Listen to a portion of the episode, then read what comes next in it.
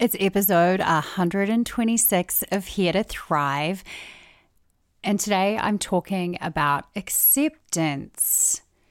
My hope is that this conversation will challenge your mindset.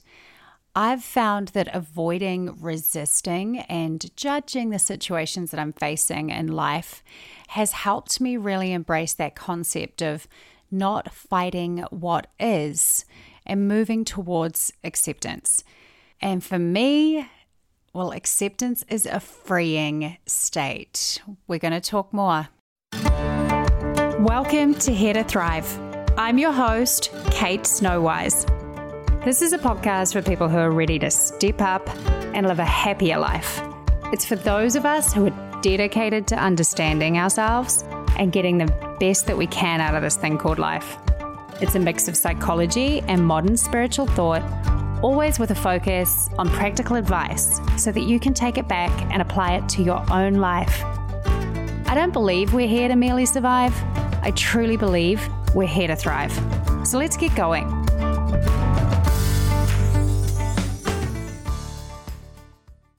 Thank you for your support and reviews. This is just a friendly reminder to say that I appreciate them and they help other people see the podcast. So if you have enjoyed Here to Thrive, but have yet to leave a review in iTunes, it would mean so very much to me if you could take a moment to do that. You might have to research Here to Thrive if you're already subscribed, and then you should see a review tab when you click on the podcast. And if you're not already subscribed, well, please do that. Then you'll be able to find it in your show tab and get updated when there is a new episode, which is only like every other week. It's not that often. Let's jump into today's topic of acceptance. I'm going to start with a parable. So, one of my amazing clients actually first introduced me to this parable, and it immediately resonated with me. I was like, hell yes, that is such a good life lesson.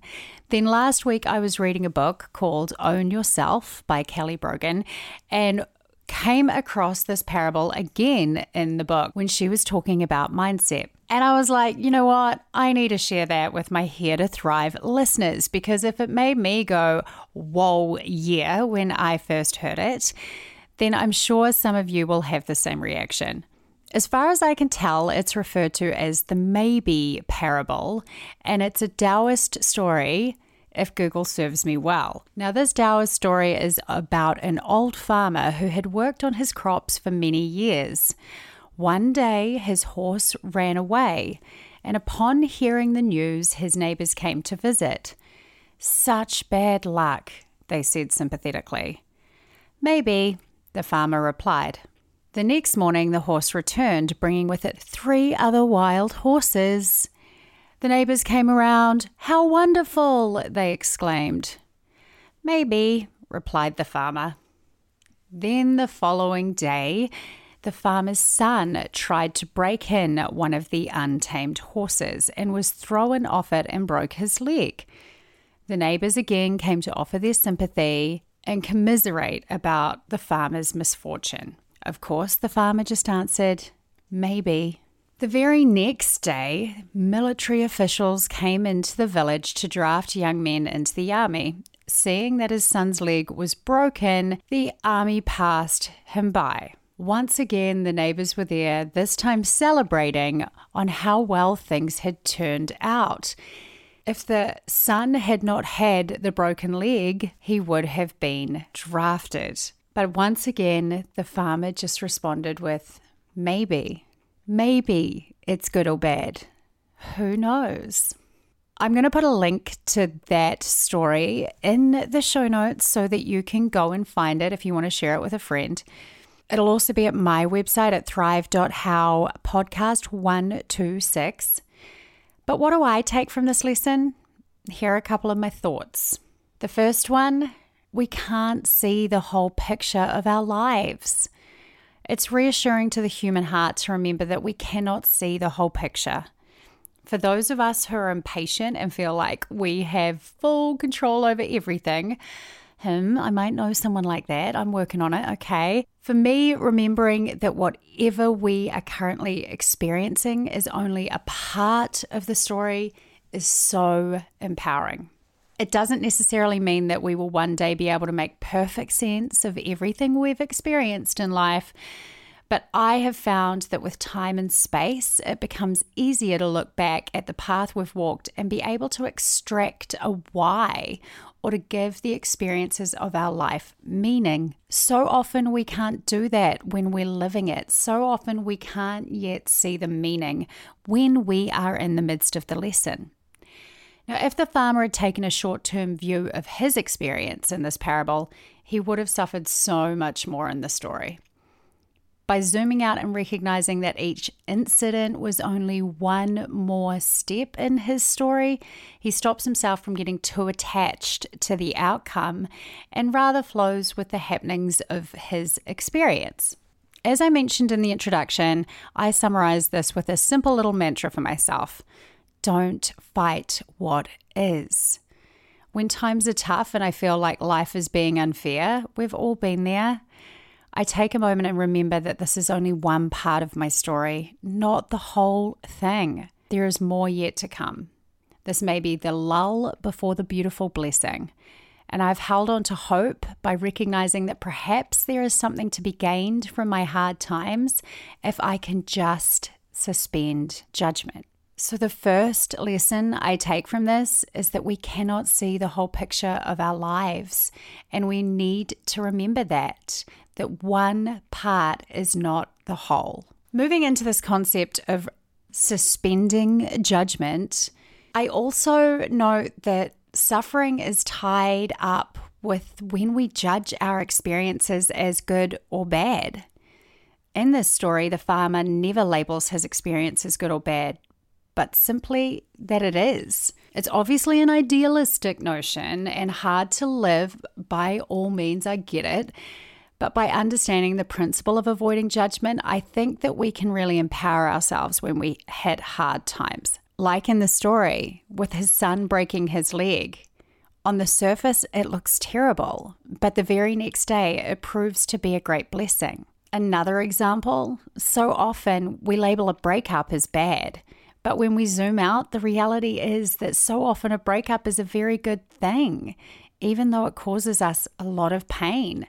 I wouldn't have met my husband if I hadn't have gone through some rough breakups, right? We all get it. On the surface, for example, winning the lottery can look like a wonderful thing. That's something we'd all label as good. But would you still want the money if you could see into the future and recognize that it caused intense jealousy within your family and that relationships that were important to you were going to be damaged? Not saying that would happen, but you know, it's an example. The other day, I was watching the movie yesterday. Oh my gosh, great movie, by the way, people. Put it on your watch list. It's the one with the uh, World Has Forgotten the Beatles songs. Oh, so good. Anyway, in the movie, the main character is challenged to commit to drinking from the golden chalice of fame and fortune. But what if it meant sacrificing true happiness and connection? This parable for me brings into question the notion of good and bad in our lives.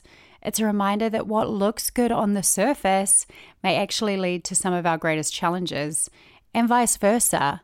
What is hard may be the precursor to some of our greatest blessings and growth.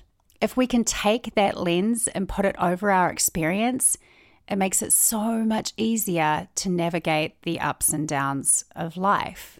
So, my second insight is that there is power in suspending our judgment and avoiding labeling our experiences as good or bad. The final thing I take from this parable is that life is full of ups and downs, and the strongest of us recognize that and ride the waves gracefully.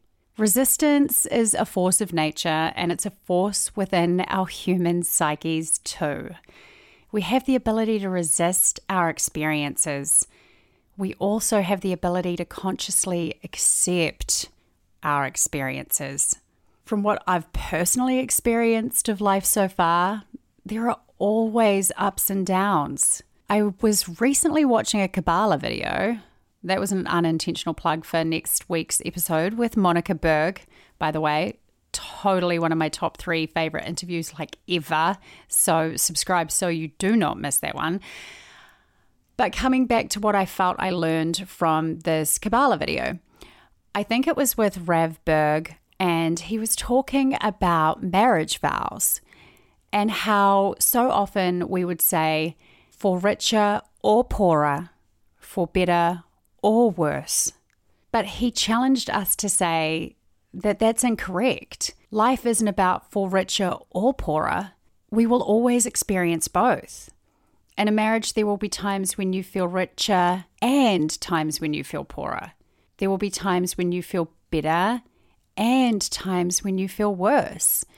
That to be more accurate, it would be better to say for richer and poorer, for better and worse. Every marriage at some point if your marriage lasts long enough, will experience ups and downs, including having to face physical health issues. Life is designed to give us all of the experience, the ups and the downs. We don't just get the good. Each of us is going to be challenged with good times and bad times, easy times and hard times. Knowing that this is how life goes, I think it makes it easier to ride the waves. Now, as a society, I don't think we do this all that well. I think we avoid the uncomfortable stuff. We avoid the tough times. As a culture, we don't like to talk about death. We shove it under the carpet. We're prone to wanting to slap a happy sticker on everything, if you ask me. But that isn't what life is designed to be. Trying to minimize the ups and downs of life only brings us more pain when things feel hard we feel like we're doing something wrong when in reality, life is designed to be like this. There's relief in recognizing that ups and downs are normal. So, my third insight life is full of ups and downs, and the strongest of us ride the waves gracefully. The concept of acceptance and moving closer towards it when we look at our own life experiences. I want to challenge you today to consider this parable and maybe even share it with someone. Ask yourself, what does this mean to me? What do you take from this short lesson on life? How could this parable be applied to your life right at this moment? When you look through the lens of this story, what does it illuminate about your own life? For me, I shared my broad lessons. Whatever I'm experiencing now is only one slice of my story. There is power in zooming out and recognizing this. Our suffering is tied up with labeling our life experiences as good or bad. When we can simply accept what is, rather than wanting it to be different, we can avoid so much emotional pain. And finally, life is designed to have the ups and downs. And when we acknowledge that, it's easier to ride the waves. I mentioned it in the episode. Monica Berg is next week. She's an author and the head of communications, I believe, at the Kabbalah Center. Now, Kabbalah is something that's always interested me, so I was super interested to have this conversation with Monica about ego and consciousness. It's a good one. I'm not lying when I say it's one of my all time favorites. So, subscribe now so you don't miss that the week after next. If you want to come find me, you can search Here to Thrive in Facebook. A lot of you are finding the group. I really need to get more active in there. Or head to my website, thrive.how. Until next time, keep thriving, beautiful people. Keep thriving.